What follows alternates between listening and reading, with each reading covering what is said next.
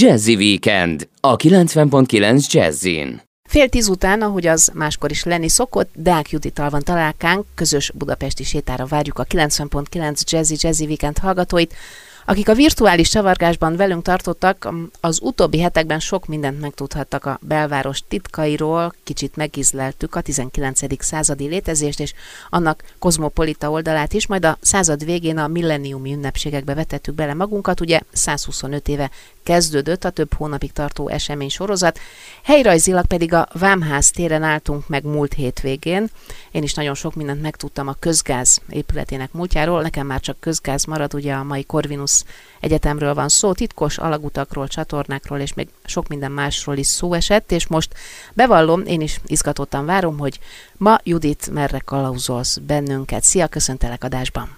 Szia, jó reggelt! Igen, közel vagyunk a Dunaparthoz, itt vagyunk a közgáz mellett, és rögtön látunk egy csodaszép zöld hidat, ami az utóbbi években, utóbbi 11 néhány évben már zöld, csodálatos szabadsághíd, aminek a lánykori neve Ferenc József híd volt, illetve volt egy olyan időszak, ami szerintem nem annyira ismert, amikor úgy hívták, hogy Fővámtéri híd.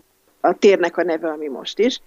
1896-ban készült el, és ez a főváros harmadik hídja, egy ilyen közúti átkelő hely volt végre már, mert hogy nagy szükség volt erre is. 1896 millenium, itt tartunk megint. A 11. kerületi Szent tér és a Fővám tér, ami az 5. és a 9. kerület határán van, tulajdonképpen a kiskörút folytatásaként.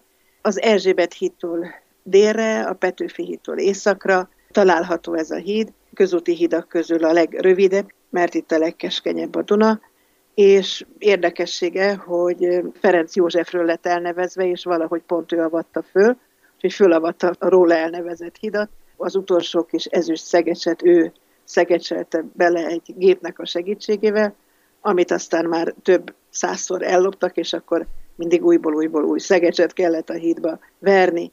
Ez egy nagyon elegáns, szép híd, és sokan a régi Erzsébet híd miatt nosztalgiáznak, hogy ahhoz hasonlatos, de ezt a hidat szintén tervpályázat volt, és egy Fekete Házi János nevű építész tervezte, nem az, aki a régi Erzsébet hidat, 93 pályadíj érkezett, és ezek közül a nagy része az úgynevezett Eskütéri hídra jött be, ami a későbbi Erzsébet híd, és a többi pedig erre a Szabadsághídra.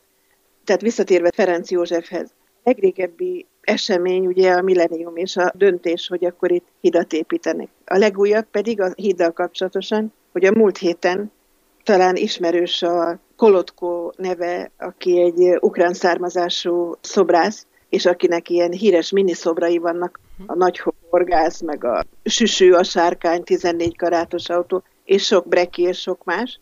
És ez a múlt heti gerilla szobor, ugye gerilla szobor az, amit nem rendeltek meg, nem fizetnek ki, hanem azt a művész egy bizonyos helyre kiteszi, ahova ő gondolja, hogy legjobban illik, és hogyha átsétálsz a Szabadsághidon, Pestről Budára, jobb oldal, akkor ott láthatod talán 21 néhány centiméter az egész, és azt látod, hogy Ferenc József egy hintaágyban fekszik, és hát sokat gondolkoztak, hogy vajon, vajon miért, és azért van ez valószínűleg így, mert az utóbbi években ugye a Szabadsághídat egyes hétvégékre lezárták, és ott ilyen piknik volt, nem volt közlekedés, hanem piknikeltek fiatalok, meg ott a járókelők hát birtokba vették, és ő is ott pihenget. Úgyhogy Ferenc József, hogyha átsétálunk Pestről Budára, akkor itt integethetünk neki, mert ő is ott pihenget, és gondolom majd csatlakozik a piknikkezőkhöz.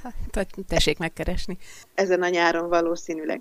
Érdekessége a hídnak, ami talán szomorú érdekesség, hogy itt a legmélyebb a Duna a Pesti szakaszon, és itt a legkeskenyebb, ahogy mondtam, itt a Gellért hegy lábánál, és érdekes módon, hogy a Gellért hegyhez közel van egy olyan szikla a vízben, amikor nagyon alacsony a vízállás, akkor erre az úgynevezett inség sziklára a budai parttól besétálhatsz. Viszont a másik oldalon ennek ellenkezője van, hogy itt ugye a legmélyebb a Duna, és nagy valószínűséggel itt van a legtöbb háborús roncs, ami akár hajó, vagy akár még olyan fel nem robbant szerkezetek, időnként egyet-egyet találnak, és akkor ugye nagy lezárás van, és nagy izgalom a környéken.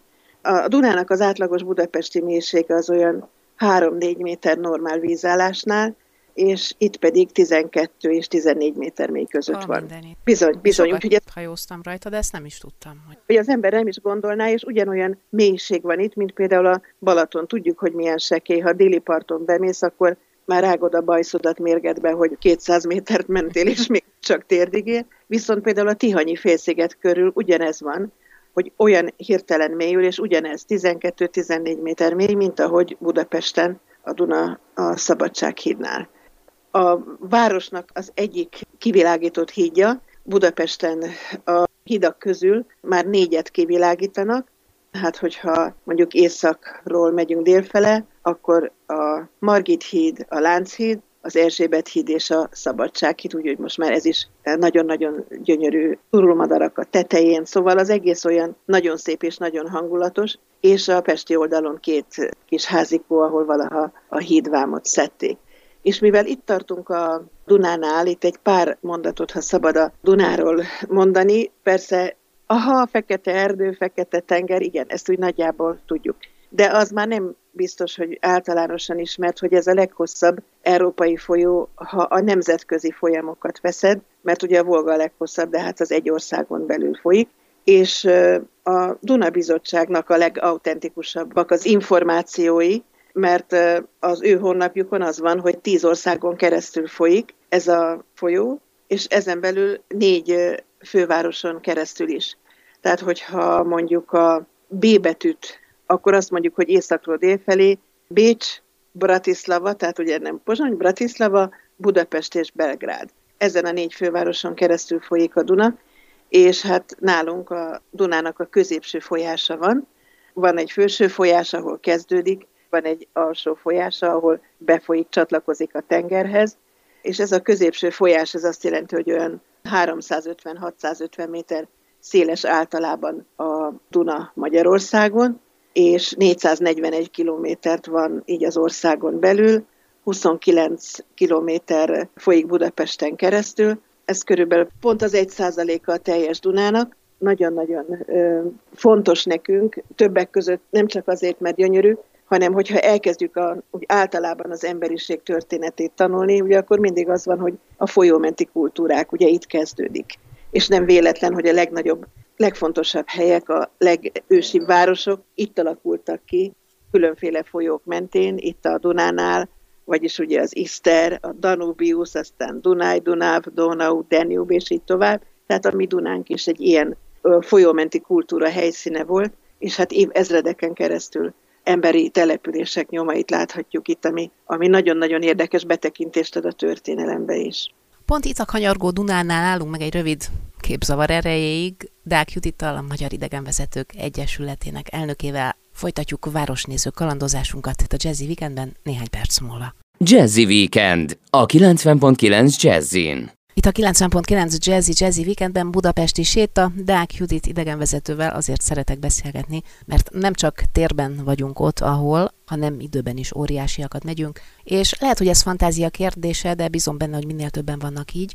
Most éppen legalább 2000 évvel korábban járunk, a Dunánál, Panoniában, és a régi római birodalomnak végig ugye a Limes a határát Abszolút. képezte északról. Abszolút, ez egy, egy határvonal is volt, az északi oldalán, tehát a barbárok oldalán mondjuk így voltak az őrtornyok, 108 őrtorony, amelyek közül mi itt Pesten ismerjük a kontraakvinkumot, ugye, ami a március 15-e téren van, és 108 ilyen őrtorony van, és a déli oldalon a Dunának, vagy a Limesznek, ugye a Dunának azon az oldalán, ahol Pannonia volt, ott pedig 365 vár volt, vagy kastrum, vagy vár volt, amiből egy néhánynak a maradványait meg is találták.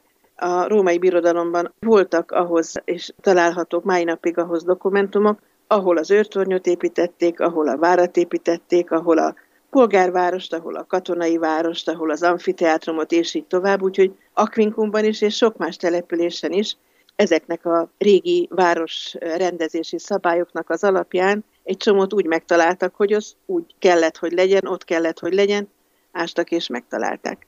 Úgyhogy ez egy gazdag anyag. Például voltak nagyon sekély gázlók a Dunán. A legsekélyebb a mostani Erzsébet híd táján volt. Tehát mondjuk a március 15-e tér és a Döbrentei tér között például Erről van dokumentum, hogy a római korban ott olyan sekélygázló volt, hogy egy katona úgy át tudott lovagolni az egyik oldalról a másikra, hogy csak a lónak a patája lett vizes, a katonáé nem, mert nem ért bele a vízbe.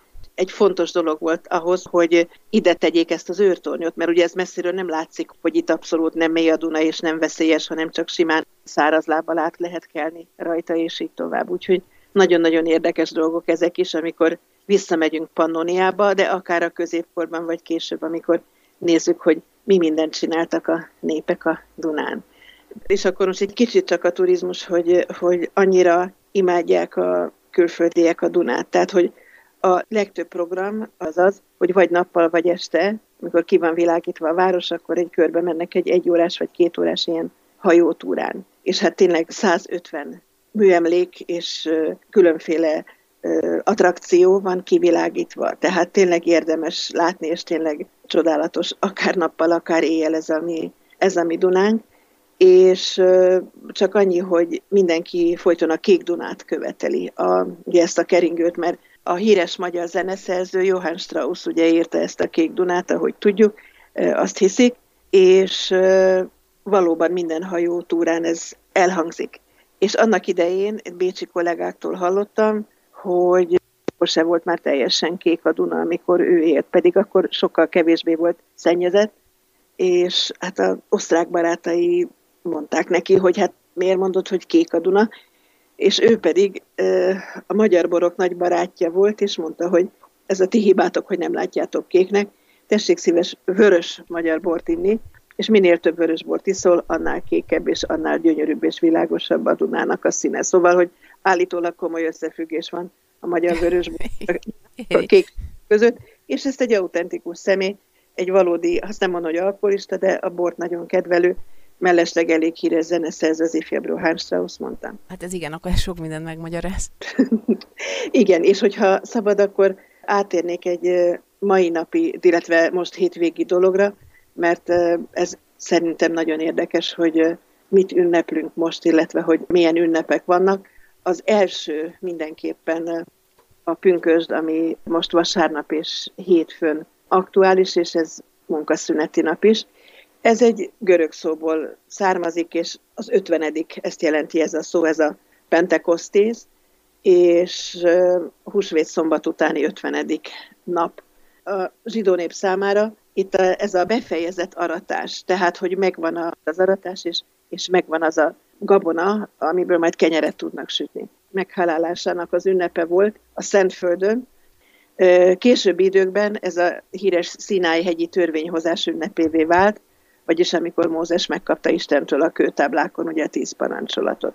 Viszont itt Európában abszolút ugye egymásra épül, és, és összekeveredik a zsidó és keresztény vallás különböző ünnepekben is, hiszen a keresztények úgy tartják, hogy a pünkösd az egy olyan háromnapos ünnep, hogy húsvét után a hetedik vasárnap és a hétfő, tehát mozgó ünnep, amikor ünnepeljük.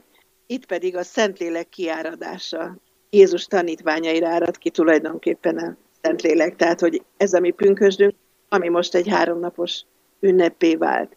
És ha szabad még egyszer, mert hogy ez már nem vallási ünnep, hanem egészen más, a Népstadionban volt egy érdekes esemény, ezelőtt 67 évvel, amikor a magyar labdarúgó válogatott 7-1-re győzte le az angol válogatottat, a londoni 6-3-nak volt ez a visszavágója. Ugye előző évben 53-ban volt ez a bizonyos híres meccs, hogy a Wembleyben először a világon hazai pályán megverték, a magyar aranycsapat megverte a megverte az angol nemzeti 11-et 6-3-ra. És a következő évben jöttek ide az angolok, hogy na majd most akkor. Hát itt pedig 7-1-re sikerült a magyaroknak az angolokat megverni, úgyhogy komoly visszavágás nem volt. És nagyon érdekes, hogy a, ahogy most is a stadion mellett volt a Föltani Intézet Lechnernek az egyik csodálatos műve, és feljegyzések vannak erről, hogy mi történt.